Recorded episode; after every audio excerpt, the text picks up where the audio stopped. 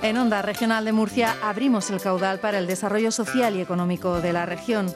Sindicato Central de Regantes del Acueducto Tajo Segura, cultivando futuro desde hace más de 40 años. Sindicato Central de Regantes que protagonizan estos minutos en Onda Regional y que nos acercan, por ejemplo, a la figura de Gabriel Berenguer, que es el vicepresidente del sindicato en la región. Pues sí, después eh, trataremos de tener también esas reacciones por parte del presidente, de Lucas eh, Jiménez, pero con Javier queremos eh, hablar para que nos cuente también pues buenas acciones solidarias que llevan a cabo desde el sindicato. Javier, buenos días. Hola, buenos días.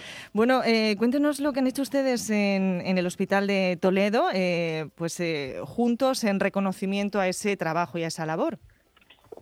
Bueno, eh, esto es otra es otra visita más que hemos visto que hemos hecho, ¿no? Y que nos hemos visto obligados a hacer, ¿no? Porque ya llevamos haciendo muchas entregas de, frutas y verduras en todos en hospitales de Alicante, Murcia Almería. Y bueno, quisimos ir un poquito más allá. Eh, hace una, un par de semanas estuvimos en el hospital de Albacete y ayer, bueno, efectivamente estuvimos en el hospital de Toledo, donde, bueno, entramos, esto ya es, es Castilla-La Mancha, ya sabemos todo lo ese, ese confrontamiento que tenemos siempre con, con el, sobre todo con los gobiernos de Castilla-La Mancha, pero bueno, ahí estábamos con los sanitarios apoyando a esos sanitarios que siempre hemos dicho que, vamos, eh, son, han sido esenciales y creemos que tenemos que seguir apoyándolos y, y estar con ellos, ¿no? Y allí estábamos con 800 tarrinas de frutas y verduras y la verdad que muy agradecidos, ¿no? de, de ver cómo nos recibieron.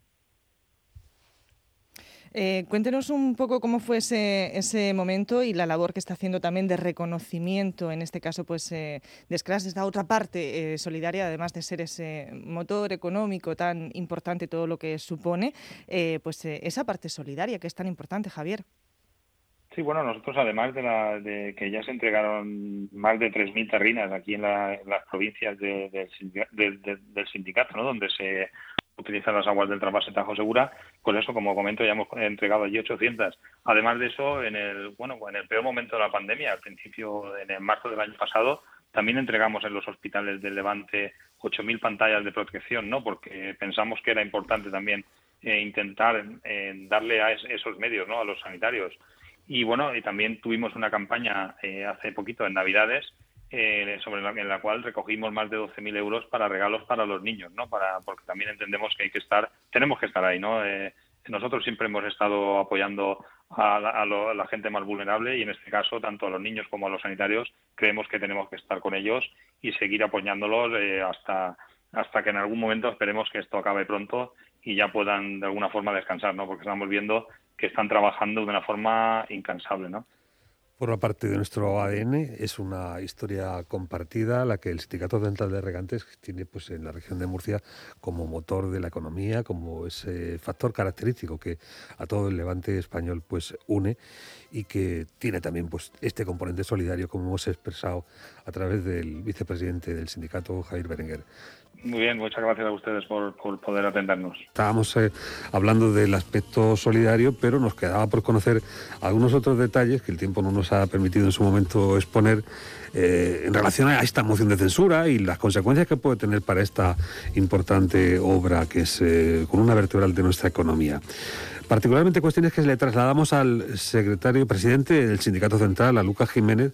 le hemos pedido esa valoración sobre esta situación y cómo, cómo le sentó, ¿Qué, qué fue su primera, cuál fue su primera impresión. Bueno, la verdad es que la, moción fue sorpresiva para todos, ¿no? Yo creo que, que, que nos la desayunamos todos por sorpresa, ¿no? Eh, bueno, la verdad es que como, como demócrata convencidísimo, esto es una herramienta más de la democracia para, para la alternancia en el poder y poco más tenemos que decir como organización, ¿no?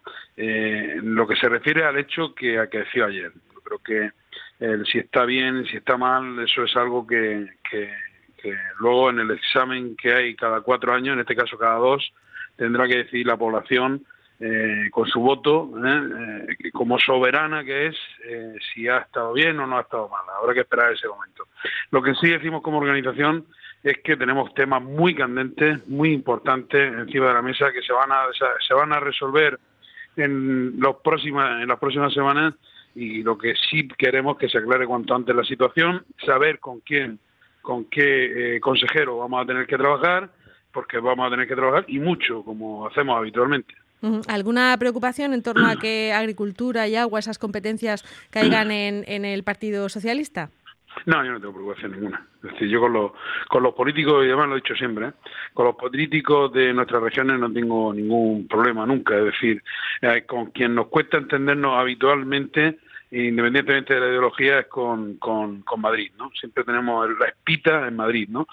Estoy convencido de que los políticos de la región sabrán estar a la altura y que vamos a trabajar juntos, sea quien sea, eh, y profusamente como hacemos siempre. No, no, no, yo creo que hay que darle a estos temas normalidad política, normalidad cotidiana. ¿no? Yo creo que eh, una vez acaecido, eh, que sea la población la que juzgue y lo que nos toca a las organizaciones es ponernos a trabajar con quien con quien resulte finalmente eh, ganador de esta de este, de este envite. Entonces, en estos momentos su, su deseo principal es que cuanto antes se haga la transición, ¿no? Pues sí, porque mire, tenemos encima el, problemón de los caudales ecológicos del Tajo, donde se va a dilucidar una subida o no de esos caudales con motivaciones eh, netamente políticas. No, no, no, no eh, decisiones técnicas detrás de esa solución y por lo tanto necesitamos todas las herramientas políticas que haya que podamos tener a nuestra disposición en esta región y en las vecinas regiones de Andalucía y de Valencia perfectamente en perfecto estado de funcionamiento para ponernos a trabajar ya, es decir, en lo que tiene previsto el Ministerio es que para el 31 de marzo esté todo decidido. Lo imaginará la prisa que tenemos porque esta situación política se aclare cuanto antes. Bueno, pues seguiremos hablando con el Sindicato Central de, de Regantes. Lucas Jiménez, muchas gracias por hacernos un hueco esta mañana. Gracias a ustedes. El sector agrícola, que depende del trasvase Tajo Segura, aporta más de 3.000 millones de euros al PIB nacional, una herramienta imprescindible para el desarrollo social y económico del levante español y para el crecimiento de nuestro país. Trasvase Tajo Segura, ayudando a cultivar futuro desde hace más de 40 años.